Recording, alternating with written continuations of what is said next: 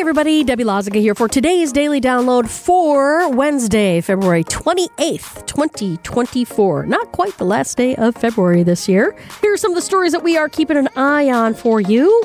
A developing overnight incident that happened at Potawatomi Hotel and Casino. Uh, our partners at TMJ4 say that it was a fight between underage guests.